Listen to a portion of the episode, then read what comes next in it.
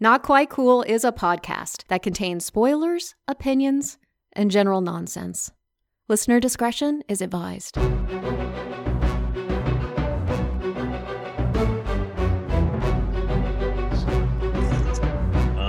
but yeah, let's go ahead and get started with the podcast. Uh, I'm here, Keith Brooks, and Chad Dowdy's with me. Chad, how you doing? Doing good. Hello. Hello, and we do not have uh, Robert Pralgo here today with us. Rob, as everybody knows, has a busy schedule that he he struggles and juggles between being a douchebag, a dickhole, and a pain in our ass. But this week he decided to go easy on the pain in the assness, and I think he's traveling from California back to the back to Atlanta. Um, so not here with us tonight, but you know what that means the podcast is going to go well. So uh, let's go ahead and just get into it because we got a lot of stuff to cover. Um, and we'll go ahead and start, as always, with the reason for the show, and that's the MCU's third television outing, Loki.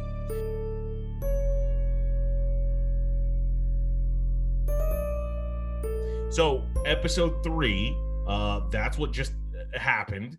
Um, Chad, what did you think about episode three of Loki?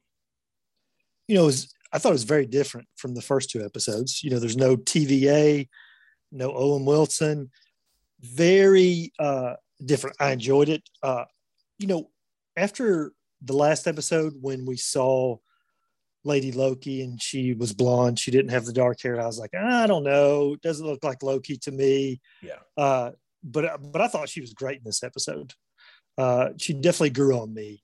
Um, you know, as the episode went along, uh, that last continuous shot was amazing. Yeah. When they were running through the city, the town, whatever you want to call it, and trying to get to the to the thing that's going to shoot off the thing. Uh, but yeah, it was uh, it was just weird because I don't felt like that we really progressed a lot of the story, but we had a lot of character moments that were really good mm-hmm. with Loki and Lady Loki, which I which I enjoyed. Don't get me wrong, but yeah, I just don't feel like we we pushed the story forward at all. This was almost like a filler episode, but maybe a filler episode that's needed to establish Lady Loki and the relationship with regular Loki. And I know I'm saying Lady Loki because I can't remember her name now. Is it Sylvie or something? Yeah, Sylvie. Mm-hmm. So okay. I mean, it seems like she's Lady Loki to me, so I don't know why. yeah, I mean, I think it's somewhere in between Enchantress and and Lady Loki. Uh, but I, to me, the last episode, I think we talked about it with that Silence of the Lambs sort of route or 48 hours route, criminal helping cop. And this was like, fuck that. We're just a Doctor Who episode. Like, that's what this one felt like to me. Yeah, yeah. There, there's that big reveal of you know, all of the people at the TVA are variants. We got that sort of big moment. I loved that in sequence, that Children of Men sort of, uh, you know, multiple takes hidden as one. That was great. Love that whole sequence. Um, I'm wondering, a lot of people are speculating that everything we saw in this past episode was an illusion uh, cast in one of their minds. Either Lady Loki doing it to Loki or Loki doing it to Lady Loki. I don't know if I necessarily buy that um, it would be an interesting way for that to resolve. Uh, but uh, one of my favorite parts of the episode is when he gets drunk, and I think it's brilliant. Um, not only do we get that wonderful another callback to the first, exactly awesome, but it's also they did really well of sort of diving into the Norse aspects of it. He she accuses him of being drunk, and he's like, "I'm not. I'm full." But in Norse in the Norse language, that's how you say I'm drunk. Is I'm full. Um, nice. So it's a very brilliant little take, and I loved his drunk acting when he's giving the speech about the dagger. Was probably my favorite moment in the entire episode. I think this was my favorite episode in the entire season so far. Um, yeah, yeah, it, and I know it is like a filler thing, maybe, we feel like we're not advancing a lot. Do you give any credence to the idea that maybe it is a manipulation and another illusion, anything like that?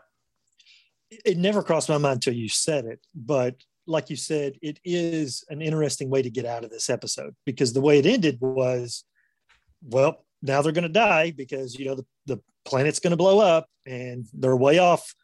You know the the device is broken, the way off has been destroyed I mean, obviously, TVA could show up and you know and save them and get them off there. They could come up with another thing, uh, but it never crossed my mind.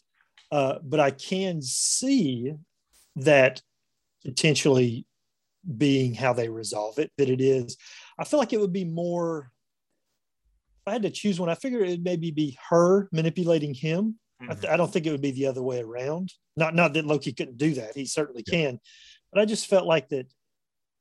Uh, I don't know. That's a tough one because you know Loki. He kept asking her like in a roundabout way, like, "How do you enchant people? You know, how do you do that? You know, as in like so that I can figure that out. You know, and do it."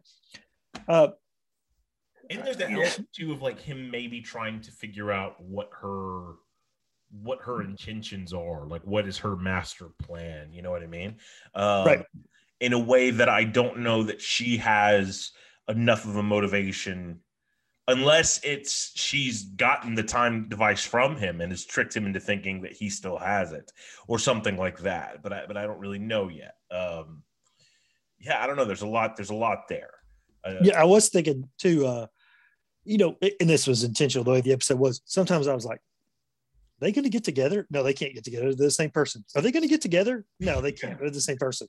And now I'm just like, I have no idea what they're going to do. It'd be super weird if they got together.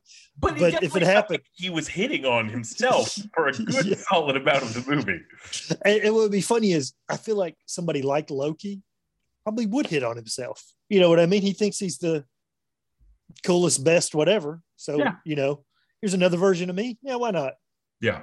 And I, I, love the fact that we did get the confirmation of his bisexuality. Like that was solid. Right. Awesome, you know, step for the character and all that. Um yeah, but like you said, I, I do think the episode relied a lot on the character moments. And that's great in a superhero, like a big budget probably the biggest budget world of superheroes, we can still have those character moments. I wonder if there are things in there that when we watch four and five, we're going to go back and say, holy shit, how did that happen? I also, you know, or how did I miss that? And I also wonder if there's an element of, you know, maybe she's still not who we think she is. Maybe Sylvie still has a, a deeper connection. Like we, we haven't really established why she hates being called Loki and, and what's driving that particular distaste from her. You know, well, I mean? you know, it could be the fact that she is a variant Loki and she worked at the TVA, much like how she said all the variants worked at the TVA. Yeah. And either she figured out what they were really doing or just didn't agree with it and kind of went off on her own and you know that's kind of like her way of rebelling i'm not loki you know what i mean i'm i'm not what you guys say i am or whatever. So it could be something like that um you know with her being a variant obviously. I mean she said we're variants and variants work at the tva yeah and so she could include herself and that would explain to a degree how she knows so much about the tva and how they operate except for the fact that she seemed genuinely surprised when her powers didn't work there after she had broken in, right? So to me, the question is, is she going to the TVA to wipe it clean? Is she going to the TVA to kill the, the Time Lords or to prove that they don't exist? Not time. Are they called Time Lords? Is that right? That seems like it's that's that's Doctor Who. That's Doctor Who. See, I'm getting all wibbly wobbly, timey wimey with it. What are they fucking called? I don't know. Time Masters the Time Master seems too. yeah. uh, I'm gonna have to who's in charge of the team. We're losing all of our listeners because we cannot remember what this is called. The Spectral Visions, I think, is what they're called. Um, Timekeepers. Timekeepers. That's it. That's, that's it. it. Um, so yeah, so I, I, I don't know. I'm interested to see if we explain more about what her master plan that spent years in the making was. Um, yeah, I'm enjoying it though. I'm I'm definitely digging the show you're right though. It was a straight up episode of Doctor Who with Doctor Who and a companion. How instead of using like the uh, the piece of paper that reads whatever it needs to say, you know, they're just using magic yeah. to get onto the thing. Like, hundred percent, that's what it was. Yeah, yeah. But I still enjoyed it. I enjoyed it. Oh no, it was good. I, I'm not. I'm not going to say necessarily it was my favorite episode, but I'm not going to say it wasn't my favorite episode. Do you know mm-hmm. what I mean? It's a little ambiguity, it, much like look. Yeah, it's yeah, exactly. I mean, I enjoyed it. I, you know, it's, it's hard to compare the others because they worked so different. But yeah, it was good.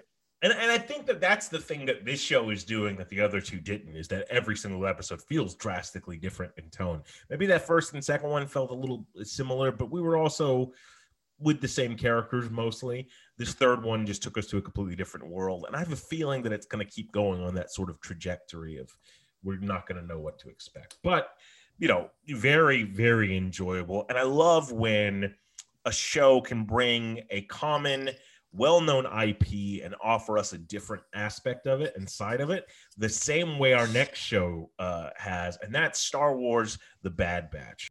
Your personal interest in the young clone has threatened our operation enough. Taun We, you will go to our abandoned facility on Bora Vio. Bring the bounty hunter his payment and recover our property. Yes, Prime Minister. When the clone is returned, confine her to the sub-level facility. Once you have retrieved the genetic material needed, terminate her. So, this last episode, we're past the halfway mark. Uh, I think this was episode nine, right? Um, and it was all about bounty hunters and it was about putting Omega in uh, a difficult position where she's being chased by Cad Bane and Ming Na Wen's character from Boba Fett or uh, the Mandalorian and the Book of Boba Fett. How, how, did you feel about the episode? Oh, this was a good episode too. I, you know, I loved seeing uh, Ming Na Wen fighting uh, Cad Bane. Yeah, that was awesome. Those two going toe to toe. You know what I did like about it too was that uh, Omega to a certain degree, you know, held her own, you know, as far as escaping, getting away, staying away from, you know, Cad Bane, one of the best bounty hunters. Now, granted, he's distracted because he's got to take on this other bounty hunter. But I mean, she definitely was doing things in this episode. She yeah. wasn't just like, she wasn't the damsel in distress. She, you know, was able to call uh, the Bad Batch, you know, to get a signal out to them, you know, and then even escape in the escape pod. Um, so yeah, I, I was really digging.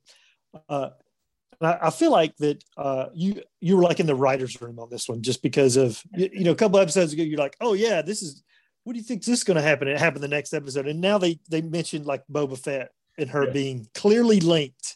Clearly, I mean, he's Alpha and she's Omega. Like, oh my gosh, I've never heard Boba Fett being referred to as Alpha in I, in the Star Wars lore. Have you?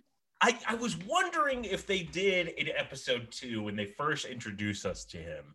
I was wondering if they said something to that effect, but I don't know. I don't know. I, I don't think they did.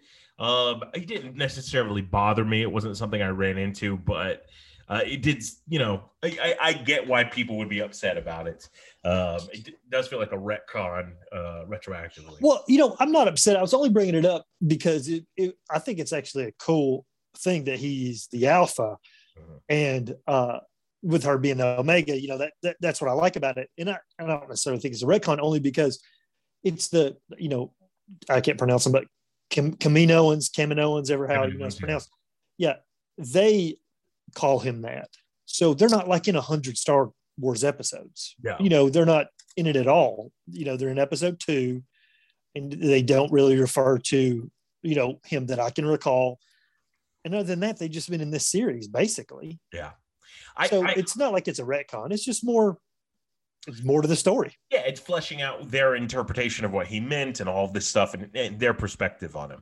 I hope that when that's revealed, that they are exactly the same age, and that we have the Adam Warlock, him and her sort of scenario playing out, where they are like the the perfect twins. You know what I mean? And then yep. fucking badass. You see a version of her in the Book of Boba Fett, right? A live action version would be incredible.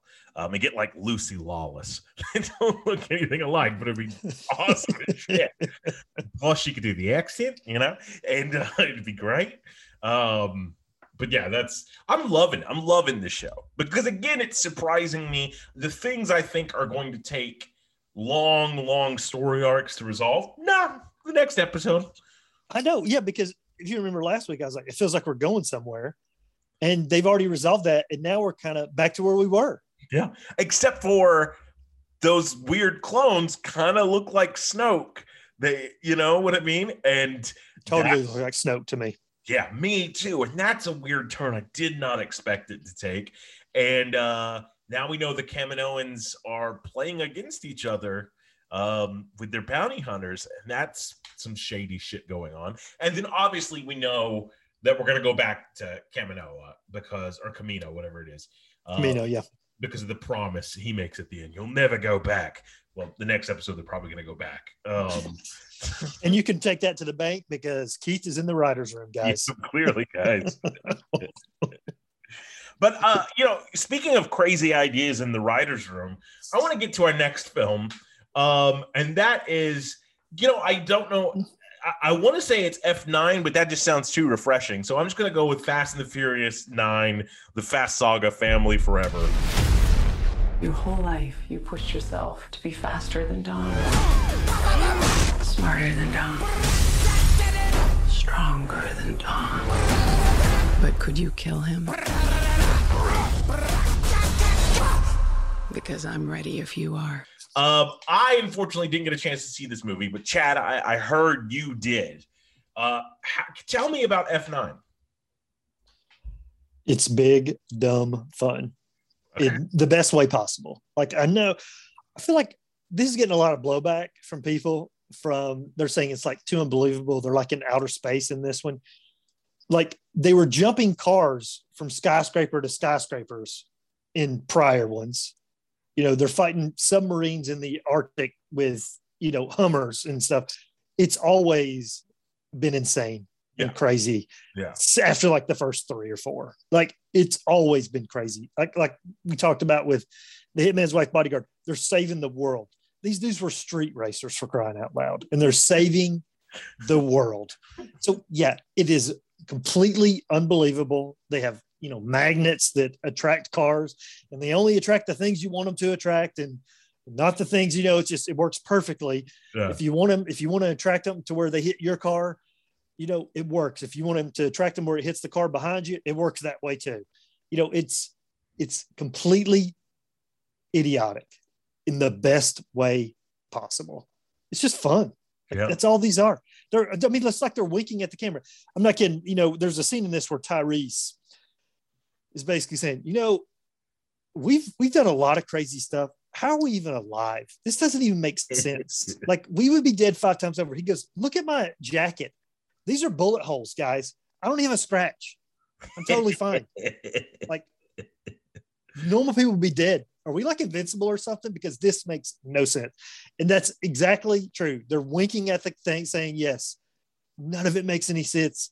Just enjoy the ride guys. Enjoy seeing people from all the movies show up you know showing back up they're all in the family keep it coming That's okay. See, I've uh I think I've fallen off the Fast and the Furious train. I I haven't seen one I think since 4. I saw Hobbs and Shaw, but I need to I need to readjust myself to it. So I get all the deep cuts and the good, you know, uh references that the Fast and the Furious brings to me. And I hear there's only there's two more and then they're done. I mean, I know they're saying that, but there's also going to be another Hobbs and Shaw. So Yeah. that's, you know, technically three. It's all about money. You know, you know what that, you know, how that goes. It all just depends. They don't even have to make another Fast and Furious. They can make spin-offs of all these characters. Yeah, and I Uh, think that's sort of the intention is that they're, they're calling this now the Fast Saga, and that the the next two will culminate the Fast Saga, and then they'll move on to something else. But I don't really know, like, is Thanos going to show up at the end of this one? Is that how it's a saga, or is all of it building to that, or is it just Vin Diesel dies in eleven, and then we move on? Exactly. I mean, it could be something like that. And then you're just, because even what they did in this one, and uh, you're talking about, you know, so you can get the deep cuts, you really, it's rewarding watching all of them to get to nine because there's flashbacks in this one. Mhm. Some would argue, even myself, too much flashback. Mm. I feel like several characters got flashbacks, but even when they flash back to when like Vin is younger, and it's not Vin Diesel, it's you know another actor, of course. His friends and the people that are with him are people that were like in the first or second movie, just younger versions of them wearing clothes that they were wearing in that movie. So Oh, it's just you know, so it's just a nice touch. That's Yeah. all it is, and, and you're not going to necessarily. They don't even speak. You know what I mean? But I'm like, Yeah. that's the dude that was with him in one, and the dude that was with him in four. That's clearly him. You know what I mean? Yeah. Not even a line, but yeah, just stuff like that. I, I really like nice touches like that. Uh, you know, so uh, and since you know you haven't seen it or whatever, I'm going to spoil just this part because who knows when you'll get to nine. You know, the trope of Fast and the Furious. The joke is the villain in this movie becomes the hero and a part of the group in the next movie. Yeah. Like that happens all the time. Statham, Luke Evans helped them. Um, what's uh, Letty was bad against them. The Rock was against them. They all joined. They're all good at some point. So Cena's the bad guy in this one. They don't even wait for the next movie. Cena turns good by the end of the movie to join the team. He's a wrestler. He's gonna heel Yeah. turn like Exactly. Yeah. Immediate face turn in this movie. It was just like they take the trope and do it immediately. They're like, we're not waiting for Fast 10. We're doing it all on out. the 90 minute mark, or actually it's two and a half hours. So we're gonna do it on the uh, you know, two hour mark. We're turning in face, guys. okay, that's intense, man. That's Yeah. I bet a lot of people didn't see that coming. They didn't see it. Yeah, you can't see him. Um, but that sounds awesome. That's yeah. I mean, I mean, definitely. So, so you would recommend it to not only fast fans but to people in general. I'd say definitely fast fans. Uh, it's a lot more rewarding if you've been watching these movies. I feel like if you, you know, you just come in and watch this movie, you're going to think this is dumb. I mean, because it's just, it's ridiculous. So you got to maybe ease into a little bit. Four, five, six, you know, it gets progressively crazier. Now they're in space. Yeah. So, guys, you know, ironically, if you're gonna go into Fast and Furious Nine, don't go fast and furious into the craziness. Uh, slowly and gradually build yourself up through the movies until you get there, and it seems like a culminating experience. But I think that covers all the movies and shows that we saw this week. Um, but there's a lot of stuff coming down the road that we're going to talk about. So let's go ahead and dive straight into talking about the trailers. Coming soon. And now I, I want to talk about one that's exciting everybody. It's not really. Um, I, trailer looked good, uh, and that is for a film called Joe Bell. If you were me, would you rather live in La Grande or New York City? I happen to love La Grande, so Uh-uh. What does La Grande have? Exactly. Nothing. What does New York City have? It has Broadway and Gaga, Dad. Oh. Lady Gaga. don't do it. Don't do what? Listen to me when I say you're beautiful in your way, cause God makes no mistakes. You're on the right track, baby. I was born this way. Excuse me, I didn't know you knew the words. Don't hide yourself from regret. Just love yourself yourself and and you're you're set. I'm on the right track, baby. I was born this way. All right. We're not doing that again. Uh, directed by Reinaldo Marcus Green, who uh, let's see if he directed anything else. King Richard, We Own This City, uh, Monsters and Men, uh, a bunch of shorts. Um, and it stars Mark Wahlberg, Connie Britton, um, Morgan Lily, Gary Sinise, Maxwell Jenkins, uh, Ash Santos, Tara Buck. Um, and it tells the story of uh, a small town, a true story of a working class father who embarks on a solo walk across the United States to crusade against bullying after his son is tormented tormented in high school for being gay. Um, perfect time to release this trailer for you know Pride Month and all of that stuff. Uh, Chad, what did you think about the trailer for Joe Bell? Almost texted you right after I watched it. I was like, please stop sending me these depressing trailers. yeah, This is it's not a movie I'm going to watch. It is too depressing, and the trailer was almost too much. Oh my gosh! I mean, it was it was really it was really hitting you, you Yeah. know, with this. And I know it's uh you know based on a true story, but it certainly seemed so well done. I mean, it- just the story in the trailer, you know, they were giving you. It was like, oh my gosh, yeah, it, was too much for me. Yeah. You know, I think it's I think it's a, a very different um, place for Wahlberg to go. Uh, I I hear that that Infinite movie was not good uh, by any stretch of the imagination, and he might be one of the reasons it wasn't that great. But I like Marky Mark. I even enjoy the fucking Planet of the Apes he's in. I, I have a poster for it, like over here on this other wall you don't see. Um, so I, I'm a fan of his. Uh, this story seems like it's going to touch on important things. It's interesting. There's like one line in the trailer where he so it seems like he's hitchhiking across the country and that he's seeing the spirit of his son who is implied committed suicide um and that his son's essence is sort of like you know his companion and there's one moment where he talks to his son's spirit about how he threw his homosexuality in everybody's face. Uh and he says it almost in this like laughing way. And i'm just so intrigued by that line because that line seems partially insulting but also partially very real like how somebody really would uh, of that small town mindset view the homosexuality so like that line alone i know is sort of divisive but it has me very interested to how they handle the subject matter and the material in the film um and i'm probably not going to rush out to see it but i'm kind of interested to see how it goes and is this Wahlberg pitching for an oscar you know Well, you know, I like Mark Wahlberg too. I know we kind of made some jokes about him in the Infinite trailer or whatever. Uh, he, he's hit or miss, but mostly hit. You know, as far as like what he does. I mean, and I do think that this trailer there was nothing in there where I was like, oh, he's doing the Mark Wahlberg thing. It's kind of like yeah you know the happening and a little bit of Infinite. You know what I mean? yeah none of that stuff Yeah. So, I mean, so he he seemed you know perfectly good in this, and I could see, you know, obviously depending on the competition, yeah, absolutely. You know, I could see Oscar, uh, you know, nomination for him. Yeah, one hundred percent. Um, yeah, so I, I think it's a very interesting um world that, that they're going into. I, I like the fact that it's a true story, and I bet it's going to be a tearjerker. In any you know movie, that's their goal is to elicit some sort of response. But that seems uh, the opposite kind of response as what our next film wants to elicit. It's not tears they want to elicit, but it's straight up screams and fear. I wonder if uh, this next film will um, give Rob the shivers or whatever he says uh, every time he does it. Chills. chills, Chills. Give him the chills, and that's uh, the trailer for the film Candyman.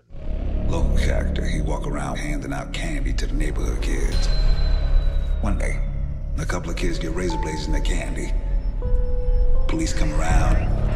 That's when I saw the true face of fear. Get on your knees. Hands, hands, hands. They beat him, tortured him, killed him right there on the spot.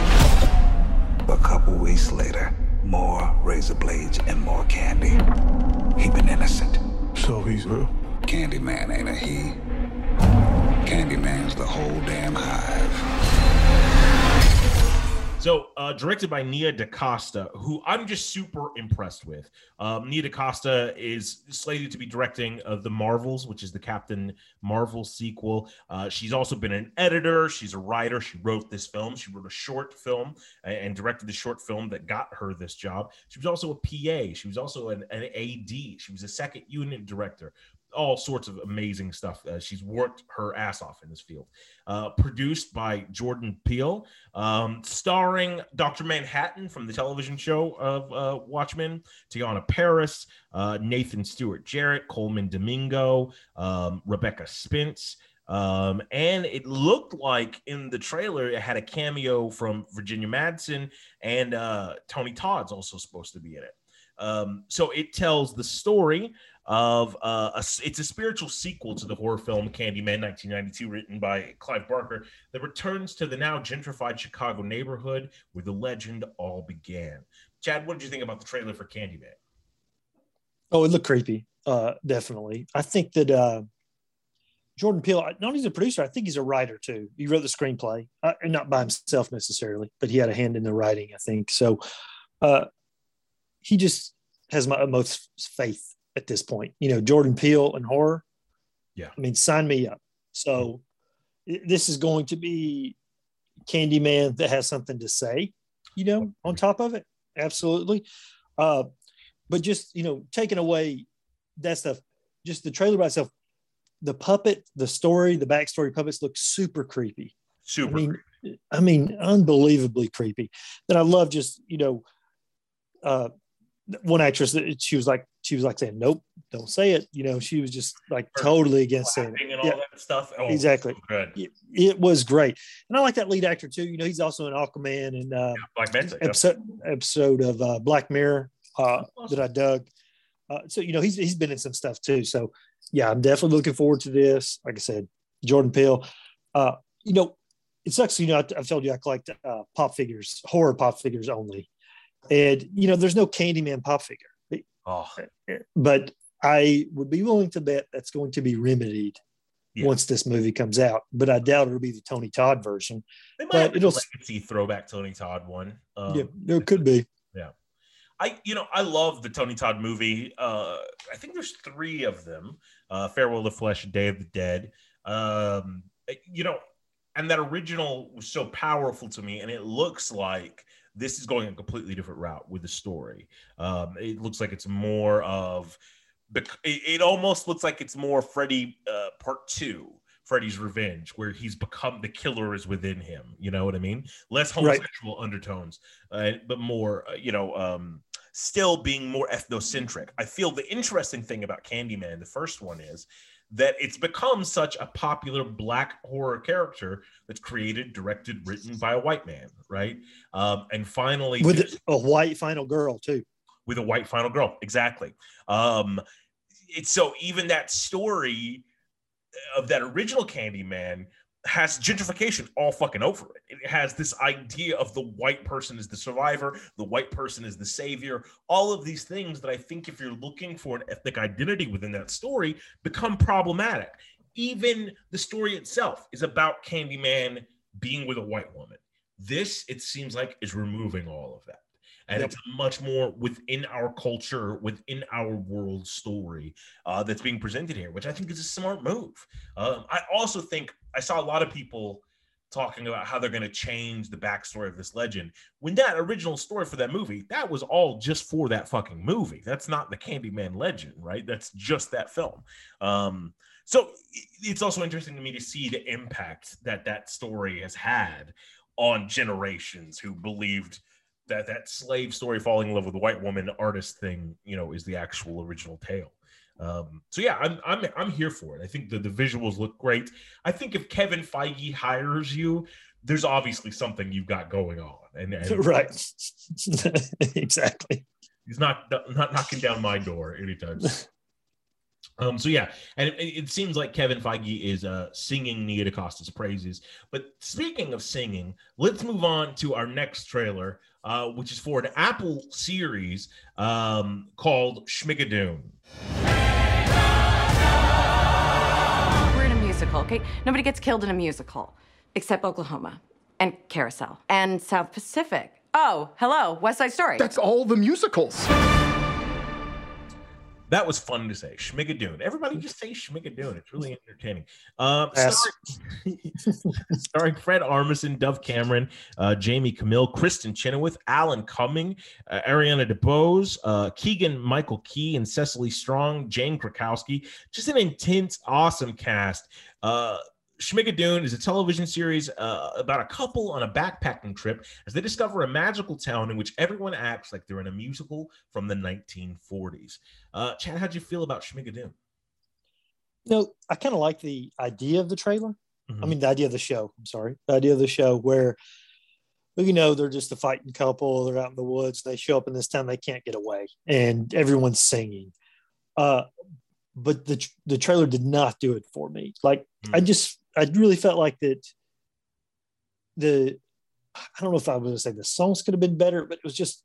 It almost seemed like it was like a Wizard of Oz type town. You know, the way they're acting. I see. I know you said 1940s, but it was almost like you just landed in Munchkin land, and it's not Munchkins. You know, it's it's you know but yeah this didn't really do it for me i mean I, I like a lot of people involved you know we are just talking about jordan peele and here's his you know partner keegan michael key yeah so um but yeah it just it didn't really do it for me i, I feel like that people are going to have to really be no pun intended singing its praises in order to get me to watch this on apple Yeah. plus No, no, I totally get that. I like to me, the minute I heard the title, it's a play on Brigadoon, right? Which is an old school musical about a town that appears only so often. Um, stuff you know that i don't yeah, that, but that's just musical theater kid in me, right? So like when it started, I'm like, okay, okay, like instantly I had that in back my head. And uh yeah, I'm probably gonna watch it. I really like. I, I, haven't watched a lot of Apple TV shows, but every single one I've watched, I fucking loved. Um, and I really, I really like that Cecily Strong girl. Like, I think she's great. I think she's I like her too. Yep, I really do. and so the entire cast, Kristin Chenoweth. If you're gonna do a musical, of course you fucking hire her. She's amazing. Um, so yeah, I'm here for it. I probably again won't watch it immediately when it comes out, but you know, at least I know about it, and knowing is half the battle. Um, and that leads us right to our next trailer, which is for the film Snake Suicide Eyes. Squad. Snake Eyes G.I. Joe Origins. I've been following you for some time. Do I know you? I know you. Snake Eyes. Um, if you were betting on that and you didn't bet Snake Eyes, oh God, poor you. Starring Henry Golding, Andrew Koji, Samara Weaving, Iko Uwai, um, and directed by Richard, no, Robert Schwentke, who uh, directed R.I.P.D., uh, The Family Jewels, The Time Traveler's Wife, Flight Plan, Red, uh, two of the Divergent series films. Um, it is a G.I. Joe spinoff centered around the character of Snake Eyes. We've covered the first trailer here on the podcast, but they just released the second one. And Chad, what did you think about the second trailer for Snake Eyes?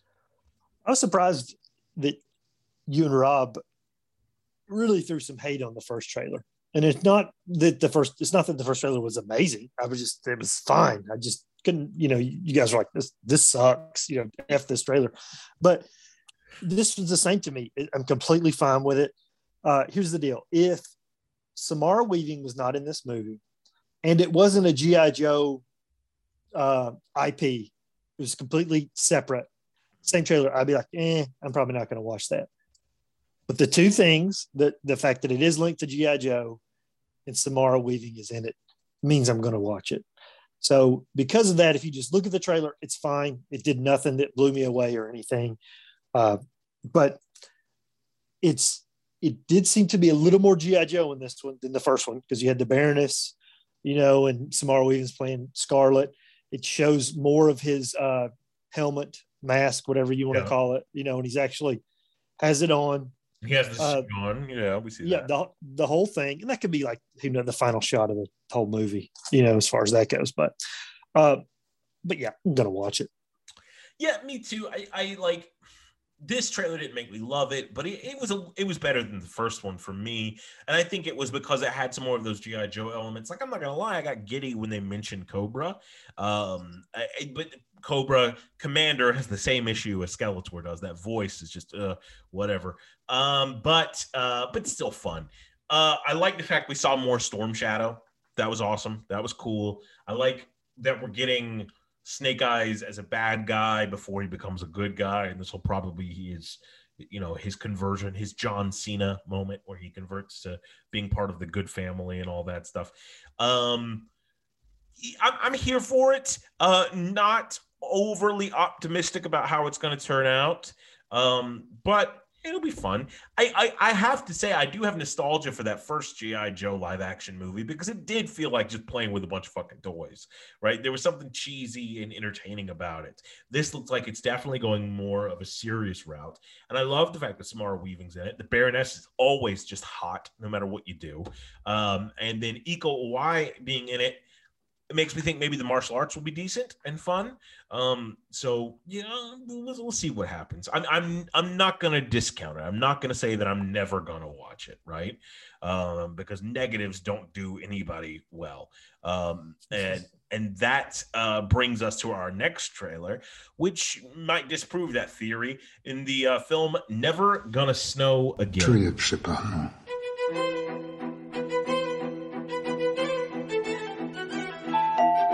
Czuję przy panu. Żenia, zachodzi. Gdzie masujemy? Co? Że ja się rozluźniam? Ja wszystko czuję. Um, this is a foreign film, and I don't know what, maybe Polish, maybe the original title. They did say they said Poland at some point. Okay, cool. So Uh, the original title is Sh- Shnegu Jews Nigdi Ni Bedzi, which I don't Jesus, I butchered that shit. Uh, it's directed by fuck me, Malgorzata Su. It's a weird name. Sumoska. Yeah, fuck me is the Christian first name, and Michael Engler. fuck that person. That your name was so easy. Um, starring Alec Utgoff and Ma- you know we're just gonna skip this part of that. Yes. Um, Come on. Uh, so Listen, wait, real fast. I want to interrupt you. The person whose fourth build is listens to our podcast, and they are pissed. yes, fucking Veronica Rosati is so angry at us. Uh, Zhenya, a Russian speaking immigrant from the East, works as a masseur in Poland and becomes a guru like figure in a wealthy gated community of his clients. Uh, that premise explains what the first half of the trailer was, and then it fucking changes drastically. Uh, Chad, what did you think about the trailer for Never Gonna Snow Again? I, I don't know what to say about it. It was like it was super weird. I didn't. I mean, I, like you said, I was following it the first half of the trailer, and then I'm like, "What's even going on? What does he do? Is he just like a, he'll do anything like for money? He's just like whatever. You want me to rub your back? You want me to serve your food? You know, you want me to take out your cousin on a date? I'll do it. Like it was weird. I had no idea what this. Listen, another one. I'm not going to watch this. Like it's not happening. Like I, I was like, it was nice to see the dude from Stranger Things, you know, that everybody loved from Stranger Things. Oh, the- is that Alexei or whatever his name is? yeah, it's Alexei from Stranger Things. So, uh, you know, people are losing their minds over him. So the fact that he's in this, yeah, it, it's fine to see him. But I was just like, I had no idea what what this is even about. Yeah, pass. No, no thanks. But to me, it was so. So if you haven't seen the trailer, go out and see the trailer. But the trailer starts off, and he's just seems like he's being successful as like a a, a gigolo slash masseuse sort of thing, and then he has Jedi powers halfway through the fucking movie. And it's, what the fuck is happening now? Um, I'm interested in seeing it just because I want to understand what's happening. It had like a very Edward Scissorhands but modern quality to some of it. Like the, the houses in the subdivision were all perfectly separated. And it was like a, almost like this statement about what it is to be elite and live in one of those communities. Uh, um, it seemed like that's the area it was going into, which I'm interested in. Anytime a director has a statement or a vision to something, you know, I'm interested to see what they have to say. And so this looks intriguing to say the least, but I don't know what it is. I don't, I can't tell you how, what even genre this fucking movie is. It No. seemed so Right. strange. Um, it's very seldom that I'm like, I don't really understand any of this, but yeah, that, that's what that, that's, that's what that is. Um, so yeah, so so that obviously that trailer didn't kill it for either one of us, but this next one has it in the title that it's going to, and that is the follow-up to the Michael Myers saga, uh, Halloween Kills.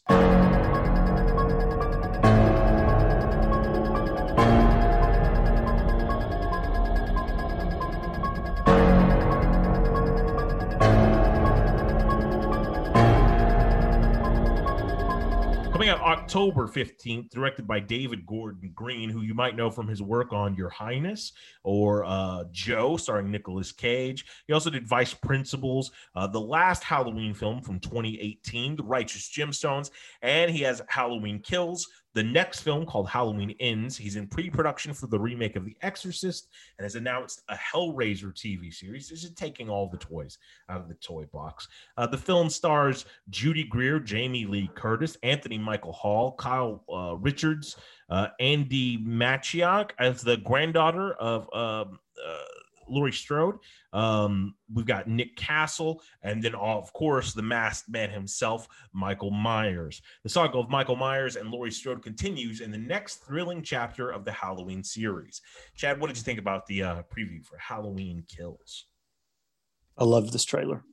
First of all, Yeah, me too. I love Halloween. I love the franchise as a whole. Michael Myers is one of the coolest looking villains. Mhm. Uh, I love it. And I really like the 2018 version. I thought it was great. Uh, I thought Jamie Lee was awesome. And I love how this is much like the original Halloween 2. This just picks up immediately. Yeah. from the ending of the last movie. Yeah, yeah. Um, I, you know, I wasn't a big fan of the 2018 Halloween. I get what it was trying to do at times, but I thought other installments of the Halloween franchise had done it better as far as reversing the roles of Laurie and Michael and having Laurie be the stalker, you know, for once. Um, to me, the, the 2018 was just sort of subpar, except for a couple of cool scenes. But this trailer fucking kicked my ass because it was literally Michael Myers just fucking killing everyone and showing you why he was the boogeyman. He takes a concrete cutter to somebody's fucking face. Like that's the trailer. Holy shit. Yeah, give me this. And you know that that's not all the kills because that would be insane if they just, you know, showed you like the five kills in the trailer. Yeah. You know, then people would be like pissed after they saw the movie. They'd be like, you showed us all the kills in the trailer. So that's just, I think that's just the tip of the iceberg. He's going to be going crazy in this one. I love the fact that it seems like the whole town knows now Mhm. and they're involved. Yeah. You know, that's something I don't necessarily like at the beginning because I like the whole stalking aspect in the shadows and, you know, hey, I don't believe you. And, you know, there's somebody here, you're fine, all that. I love that in horror movies. But after a while, when a franchise has been going on for a while, it's it's nice when they change it up like that. Yeah. Like, uh, while the movie is not great, like um, Friday 13th, Part Nine, where it opens with a SWAT team blowing away What the Jason. hell? Yeah. Yeah, because they know that this is Jason, and, you know, and they're going to take him out. So I like that as an idea that the whole town is aware, and we're all going to, you know, take him out. And I'm going to tell you, uh, I love Judy Greer. She is one of my favorite actresses. I love her so much. She does not work enough, as far as I'm concerned. So I, so I was very happy when she was in the first, uh, you know, 2018, and the fact that you know, of course, she's back. Uh, I love it. Love seeing her in the trailer. Me too. And, and Judy, I've met Judy uh, quite a bit, and she's a very sweet, sweet lady. Awesome, super talented, amazing at everything that she does. And uh, yeah, like it's. I I too love the fact that it is picking up immediately. It seems after the first one ended, um, or after the 2018 one rather ended, uh, and it's that continuation because I think those are the most powerful Halloween movies, and is when that connectivity is so strong that it's like the nightmare just doesn't end. Michael Myers is a steamroller; you don't get time off; he just keeps coming for you. The night is not over. Yeah, exactly. And that's yeah, I, I would love if this entire movie takes place in the rest of that night.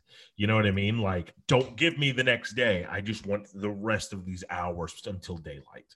Uh, and it's just a bloodbath, especially with what kills in your title. You got to fucking give me. Yeah.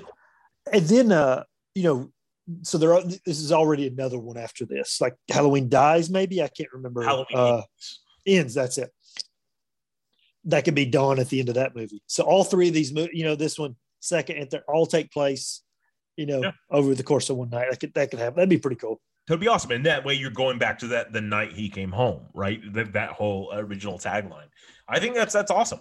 And yeah, clearly you're gonna have to exchange something for, for that sake. Like you, you can't give me, you know, all these characters that are coming in as experts or anything like that because you just don't have the time for it. But I think what you get out of that is something that stands alone as something unique and interesting and it feels more like a completed experiment if you have that one continuous night uh, idea. But again, go ahead. I'm. Well, yeah, I was gonna say, you know what I heard is a little disappointing, but so you know, Anthony Michael Hall, he is playing uh, Tommy Doyle, which is the child Oh, from the first movie. Paul Rudd. Yeah. So that's who he's playing, and because uh, they're friends with Paul Rudd, they asked Paul Rudd, and he had a scheduling conflict. But it, it'd have been awesome if it had been Paul Rudd Yeah, that would have as been Tommy Doyle, like back reprising his role in a movie that doesn't exist in this canon. You know, it's pretty cool. God, that would have been so great. But Anthony Michael Hall's a good pick on it. I like the fact that He- He's absolutely a good pick. I mean, I'm totally fine with Anthony Michael Hall, but seeing like Paul Rudd standing there in this trailer, if you didn't know that, people be losing their mind. I love the fact too that like I didn't go to the kid who initially actually played the Tommy Doyle part. It's Paul Rudd. It's the one from part six. Like that's the one in my mind. part six is the worst except for part eight. Part eight is the worst to me, and then six is uh, is uh, Resurrection. yes, with where it's like Busta Rhymes in that house, and it's when they were doing found footage ish. Yeah, that is you know, totally the worst. That is definitely the worst. What a shitty movie.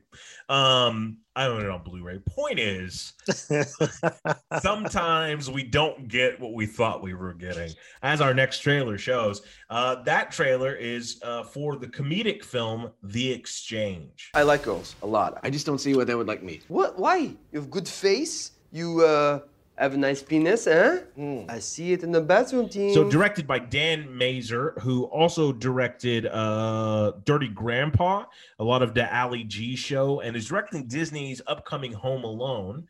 Uh, the film stars uh, Ed Oxenbould, Avan Jogia. I don't know. I'm not saying that right. I just know I'm not. Justin Hartley, Jennifer Irwin, Paul Braunstein, and Jay Lee Wolf. Um, it tells the story of uh, hoping to find friendship with a French exchange student. An awkward teenager discovers that the student is not as sophisticated and cultured as he assumed. Uh, Chad, what do you think about this uh, trailer for The Exchange?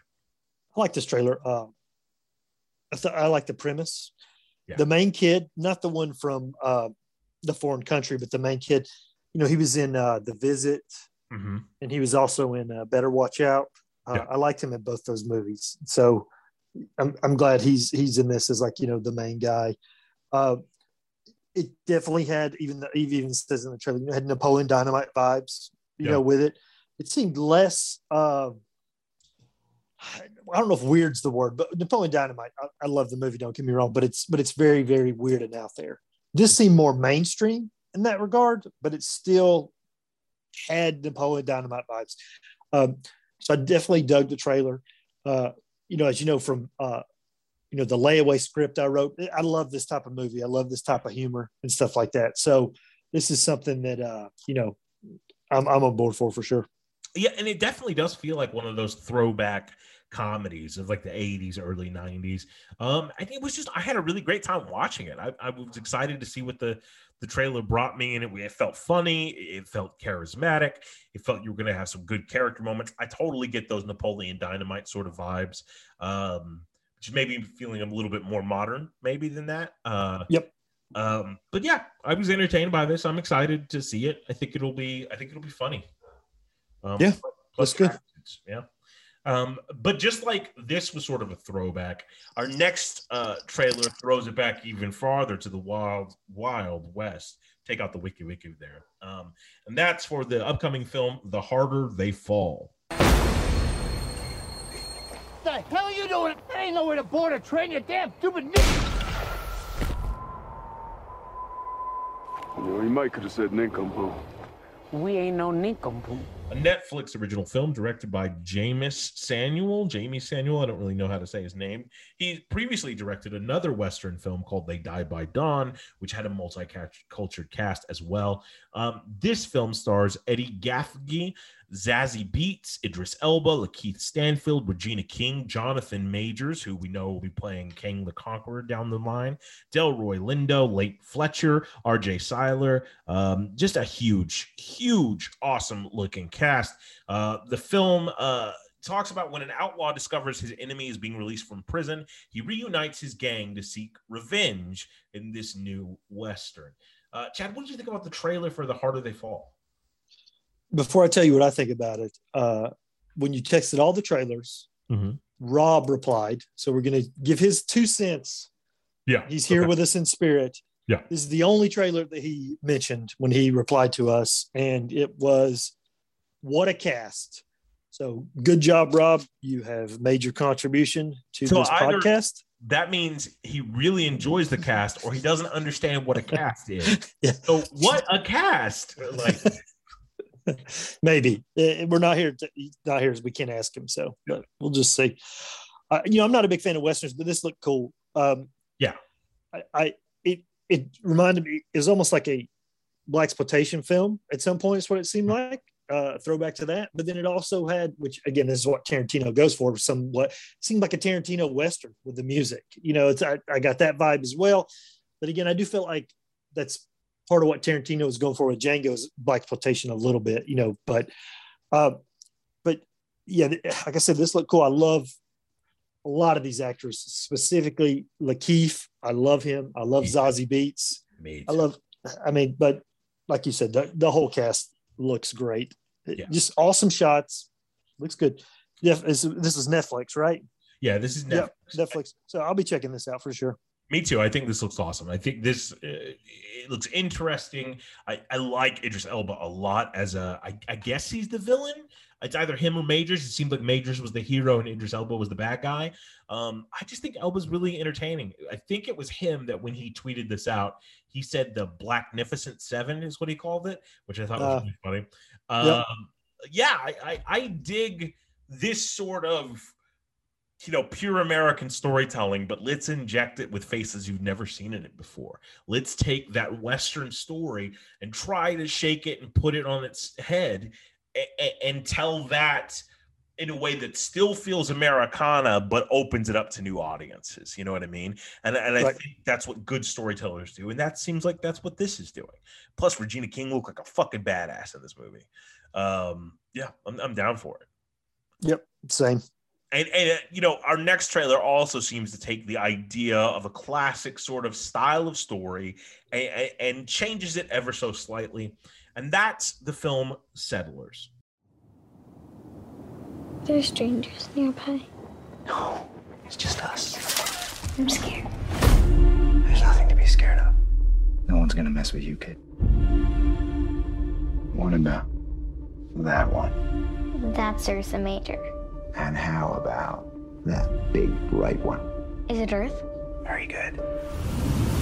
So Settlers seems to imply initially that it's an old Western tale itself, but it turns out to be something more science fiction driven, starring Sofia Boutella, Jonny Lee Miller, Nell Tiger Free, Brooklyn Prince, uh, Ismael Cruz Cord- uh, Cordova, and Natalie Walsh. Uh, the film is directed by Wyatt Rockefeller, mostly known for shorts until this being his first feature. Mankind's earliest settlers on the Martian frontier do what they must to survive the cosmic elements and each other. So Chad, what do you think about the trailer for Settlers?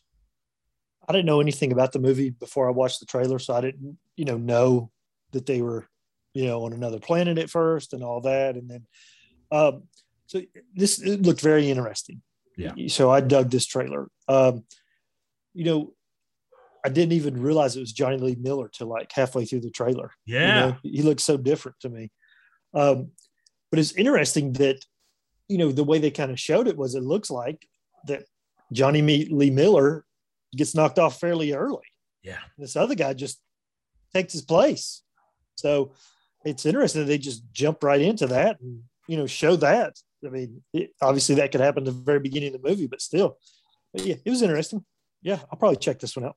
Yeah, me, me, too. It reminded me there's an old Billy Zane, Sam Neill, Nicole Kidman movie called Dead Calm.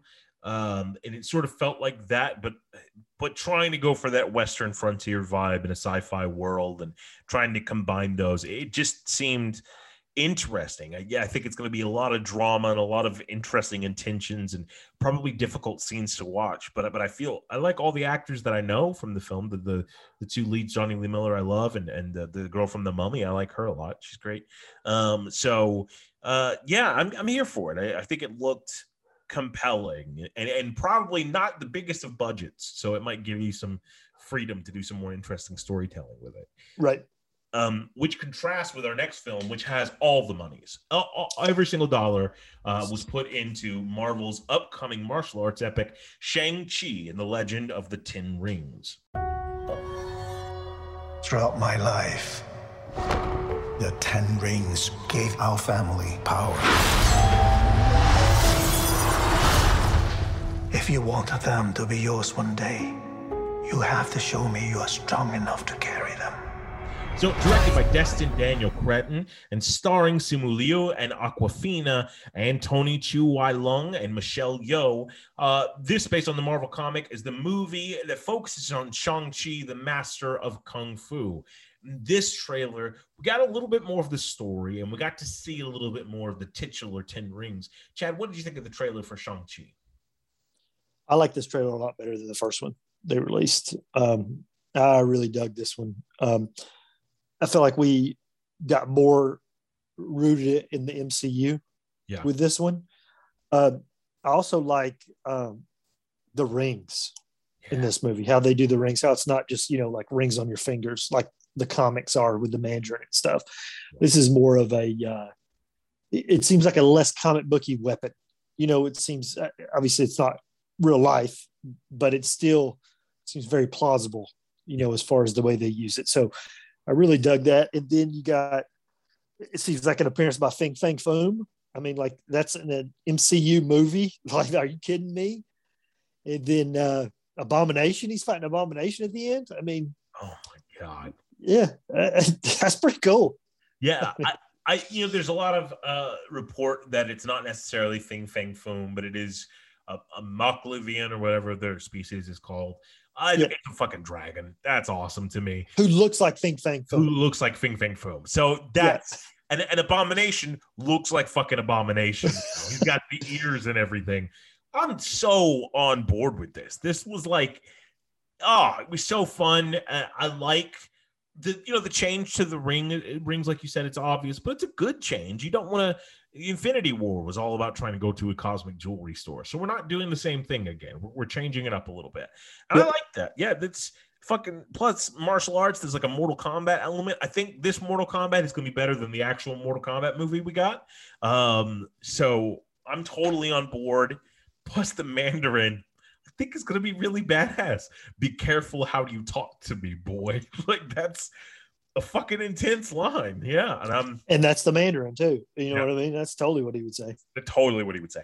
And I'm just excited to have my father drama displayed on screen in some interesting way. Yeah, I'm, I, I can't wait for this movie. It's it, it totally got me hyped for it, so I'm stoked. Um, but you know, if we if we are getting stoked about the MCU, we don't have to wait long because right around the corner, July 9th, we're premiering on Disney Plus and in theaters, uh, we have Black Widow. Natasha, you're not just a spy, but an avenger. I couldn't be more proud of you. You smell really bad. Directed by Cate Shortland and starring Scarlett Johansson, Florence Pugh, David Harbour, Rachel Weisz, O.T. Fagbenle, William Hurt, Ray Winstone, uh, and Yolanda Lines. Uh, the film is directed by Cate Shortland, and it tells the story about Natasha Romanoff and her quest between the films Civil War and Infinity War. Uh, they just dropped their final trailer for Black Widow. Chad, what did you think about the trailer? I am at the point, and I get this way, especially with MCU movies, when we're so close to it coming out. Yeah. I don't want to see anything else. I'm already hyped enough. I don't need anything else. I don't need to see anything else. I'm I'm here for this movie. I don't need anything else. This trailer was was fine. It seemed like that where the uh, you know first ones were more action, action, action, action, action, action. This is like you know we're still funny. You know we're still a Marvel MCU that you love. You know, so we're going to throw a, you know a good bit of comedy in this one. Which again, not against it. I love it. I love the comedy in the MCU, but they're just reminding you guys that yeah, this is not going to be like a just a depressing action all the way through. It's going to be some family comedy with these guys. You're going to enjoy it. So uh, I'm I'm totally here. Uh, I've heard nothing to do with the trailer, but I have heard that, uh, and I'm not surprised about that. Florence Pugh kills it in this movie. She's like amazing. she is amazing. So I think I'm looking forward to that. I really know her from is Midsummer, and she's obviously just a wrecking ball in that film. Like she's incredible in it.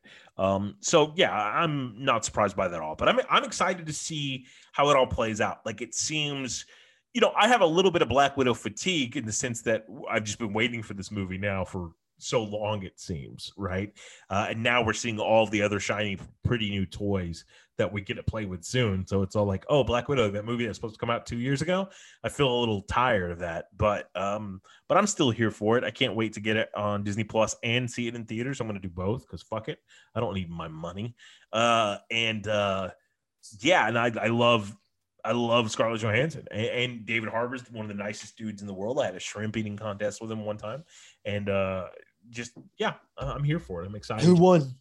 Uh, oh, he did completely. Have you seen him? He's nine foot tall. He's Hellboy. He can do anything you want. So he'd probably give Rob a run for his money. Is what you're saying? Oh yeah, yeah, definitely, definitely. um, uh, and that's just in, in any field, like acting, TV, speaking. Um, but Facial I- hair, Yeah. everything. all of it, all of it. Uh, but I do agree that this trailer sort of tried to inject a little more humor, which seems to be a comic book movie formula that a lot of companies are trying to follow, including uh, our um, distinguished competitors across the aisle. Uh, that's Detective Comics and their new film release, The Suicide Squad. Is this thing a dog? A dog? What ki- kind of dog do you think it is, mate? I'm gonna go with Afghan Hound. Oh my god, is it a werewolf? Yo, they turned me into a werewolf? Yo, let me out! Hey, he's not a werewolf, okay? He's a weasel. He's harmless. I mean, he's not harmless. He's killed 27 children, but you know. directed by James Gunn, and buckle in because I'm going to list a lot of actors starring in this. Margot Robbie is Harley Quinn, Idris Elba as Bloodsport, John Cena, who will probably turn into a good guy before the end of the movie. I think so think he starts as a bad guy and probably stays as one. The Peacemaker, Taika Waititi, undisclosed role, Joel Kinnaman as Rick Flag, Sylvester Stallone as King Shark, Alice Brog- uh, Braga as Sol Soria, Michael Rooker as Savant, Nathan Fillion as TDK, Jai Courtney as Captain Boomerang, Viola Davis as Amanda Waller, Pete Davidson as a Blackguard. Um, we have Freddie Stroma as the Vigilante, David Dastmalchian as Polka Dot Man, Sean Gunn as Weasel, Mikaela Hoover as Camilla, Peter Capaldi as the Thinker, and Flula Borg as Javelin. And that's just the fucking first page of the cast. It goes on and on and on. Supervillains Harley Quinn, Bloodsport, Peacemaker, and a collection of nutty cons at Belle Reve Prison join the super secret, super shady Task Force X as they are dropped off at the remote enemy infused island of Corto Maltese. Chad, what did you think about this newest trailer for Suicide Squad? It's more of the same, but not in a bad way. I mean, there's just, you know, it's funny talking about the distinguished competition because they even, uh, I love how they, in this trailer, they even say from like the twisted mind of Guardians, you know, the Guardians of the Galaxy. I mean, they mention, you know, the competition in the trailer. So that that's pretty cool. I mean, they, they, you know, I just don't necessarily see Marvel saying from the director of Aquaman, you know what I mean? Like they might, but, you know, Marvel's the top dog yeah. in the superhero movie universe. I mean, there's there's no question. Uh, you know, it's funny because they're trying to make Idris Elba be like super cool because he put Superman in ICU. Listen, I'm not impressed. I could put Superman in the ICU with a kryptonite bullet. Just shoot him with a kryptonite Yeah. bullet, So like anybody could. Yeah. It's not you, it's hardware. Calm the fuck Yeah. down. Yeah. yeah, exactly. He didn't like fight him and put him in ICU. Yeah, that'd be impressive. Mhm. He shot him with a kryptonite bullet. Anybody can do that. Yeah. big deal. But uh, you know, Margot Robbie again killing it. Like like we've said in the past, she embodies Harley Quinn. It's you know, she is great. This just it just seems like it's just so much more fun. I mean, it's not that hard, but it's so much more fun than the original Suicide Squad. Like, yeah. it just seems like everyone's having a blast on this. And what are the odds that the polka dot man in the trailer when he screams i'm a superhero he immediately dies right after screaming that line Oh, definitely. Without a fucking doubt. Giant starfish falls on him. He's dead. Yeah. right then absolute Yeah. and you know i know you said a lot of actors you know 70% of them are going to die in this i mean it's suicide squad i I mean that they worked for a day and they got killed that's what happened on with a lot of these you know Yeah. i'm sure of it you know I, i'm guessing that uh you know cena doesn't die because he's they're going to go the disney plus route But that he's getting his own HBO show. It absolutely could be a prequel. Uh, I just feel like that uh, it's probably not going to be a prequel because then they could keep it going more. But you know, who knows with that? But Cena was funny in this. You know, uh, totally different from uh, you know the way he's acting in Fast Nine. But yeah, Okay. I, yeah, looks good. Yeah, I, I I think it looks great. I think Harley Quinn is probably Harley Quinn and Amanda Waller are probably the only safe bets to survive. Um, and Uh, yeah, uh, you know, Idris could die just based on the story, like his arc that they're going to do with him. Uh, but I mean, he seems super cool. I know I was joking about the kryptonite bullet, but he seems super cool in this movie. yeah, I think that I love the. It feels like. I mean, obviously, it has that Gunn sense of humor, but it feels like '70s action comedy in, in a weird, dirty, fun way, right? It, it feels like it's not going to take itself too seriously, and it's like whatever the fuck it happens happens, and that's just what we're going to deal with it. Like, and I hope it is one of those situations where they just gave Gunn the keys to the kingdom and said, "Have fun with it," um, because to me, that's that's what's going to make it different. That's what's going to make it unique, and that's what's going to make it really pop. And they have the opportunity to do that. Even the poster looks like the Great Escape or something like that. You know what I mean? Like it has this classic sort of quality to it. Um, It- it's kind of like a, uh, you know, I didn't even think about it until you're talking about the 70s, where it kind of reminds me of uh, just like aesthetically, almost like you're talking about Cannonball Run, like some Yeah. craziness like that. Yeah, I completely agree with that. Um, yeah, I'm here for it. And, and, you know, again, making it different sort of makes it stand out. And that seems to also be a lesson that we can learn from our next preview uh, for a new television series, a dating show. This is the first dating show I think we've covered on here, but it's one that bears covering, and that show is Sexy Beasts. There's interspecies relationships happening on my grounds. I won't stand for it. Uh, hosted and narrated by Rob Delaney. You might know from Deadpool 2. Um, and I think he's in Hobbs and Shaw, um, a show on a mission to uh, proving that persona is more crucial than physicality when it comes to the attraction of both sexes. Top of the range Hollywood prosthetics are used to disguise love seekers as the ugliest beings possible, making it all down to personality. Jed, what did you feel about the preview for Sexy Beasts? Oh, it was super weird. I mean, So uh, weird. yeah. I mean, the makeup is astounding. I mean, don't get me wrong, it's great, top notch, you know, makeup as far as that goes. What's funny about it though is the whole premise is is you know, like you said, it's all about personality. It's not about looks. Uh, you know, can you fall for this person just based on their personality, and then there's going to be a reveal of what they look like. It showed in the trailer several of the people what they looked like without the makeup on. All of them look ridiculously good looking Yeah, gorgeous. you know, like every one of them was like, yeah, no matter what, if you thought you had a connection with them, you're not going to be displeased when they take the mask off. No. I, I would like to see they take the mask off and this dude's got like a lazy eye Yeah. or something. You know what I, I mean? He's the- missing teeth or she, you know, like do that. I want them to look better as a lion monster than as a human. You know what I mean? Like that's what I want, but nobody cares about that. I, I do think it's a brilliant idea for a show because where else I- can you go with dating shows? It's, it's creative, but Yes. I do think the furries are going to love this. yeah, definitely. So Rob's really going to enjoy it, is what we're saying. Um, Rob's Well, you know, he doesn't like cartoons kissing, but maybe he likes people with uh, crazy makeup masks on kissing. He might like that. yeah, who knows? He's he's into his own weird little things. Um, but that's uh that's it- the end of our trailers. Um, but we do have a little bit of a, a news section, a news item that I wanted to talk about. So let's roll some of that news music. I've just been handed an urgent and horrifying news story.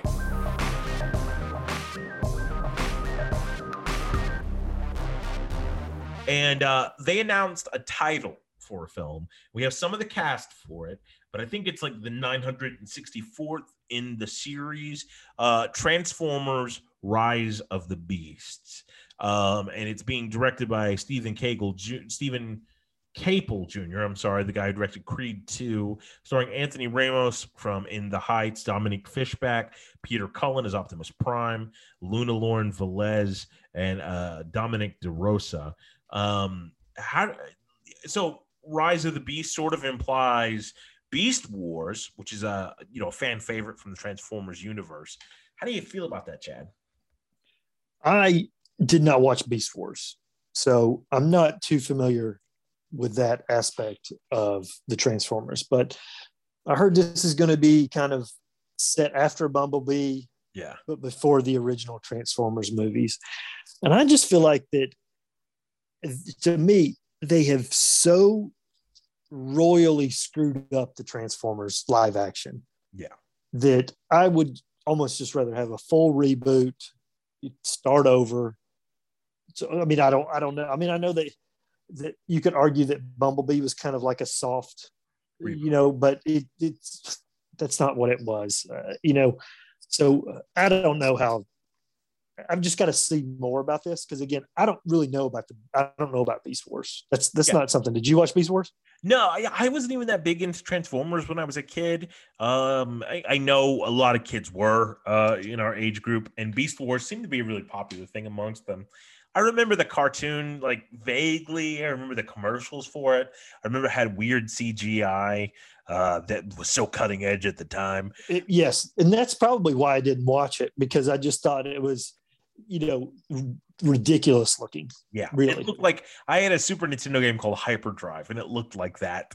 And I was like, I prefer my Hyperdrive game. Fuck this, you're a gorilla. I don't know who you are.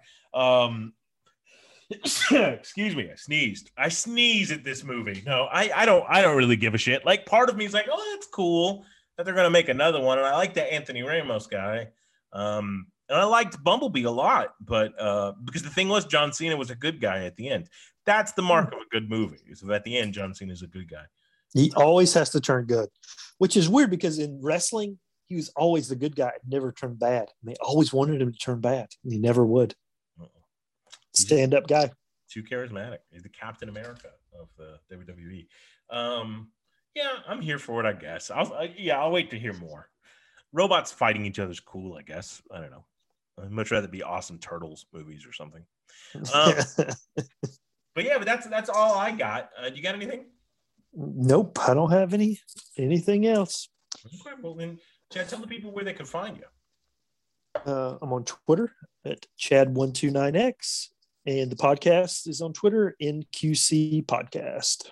And if you're looking for uh, me, you can find me on Instagram under Robert Pralgo. And uh, thanks, guys, for listening. And tune in next week. We'll have some more Loki. We'll have some more Bad Batch. Um, I think tomorrow War drops in between now and then. Maybe I don't know when it drops. Maybe not. I think Forever Purge as well, maybe. Purge, yeah, yeah. Um, I'm gonna finish Godzilla Singular Point, the anime on Netflix. Everybody watch that. And uh, that's all I got for you. So uh, thanks for listening. Bye. Peace. Not Quite Cool is a podcast recorded in Atlanta, Georgia, in conjunction with Actors Teaching Actors and Bean Dip Productions. Thanks.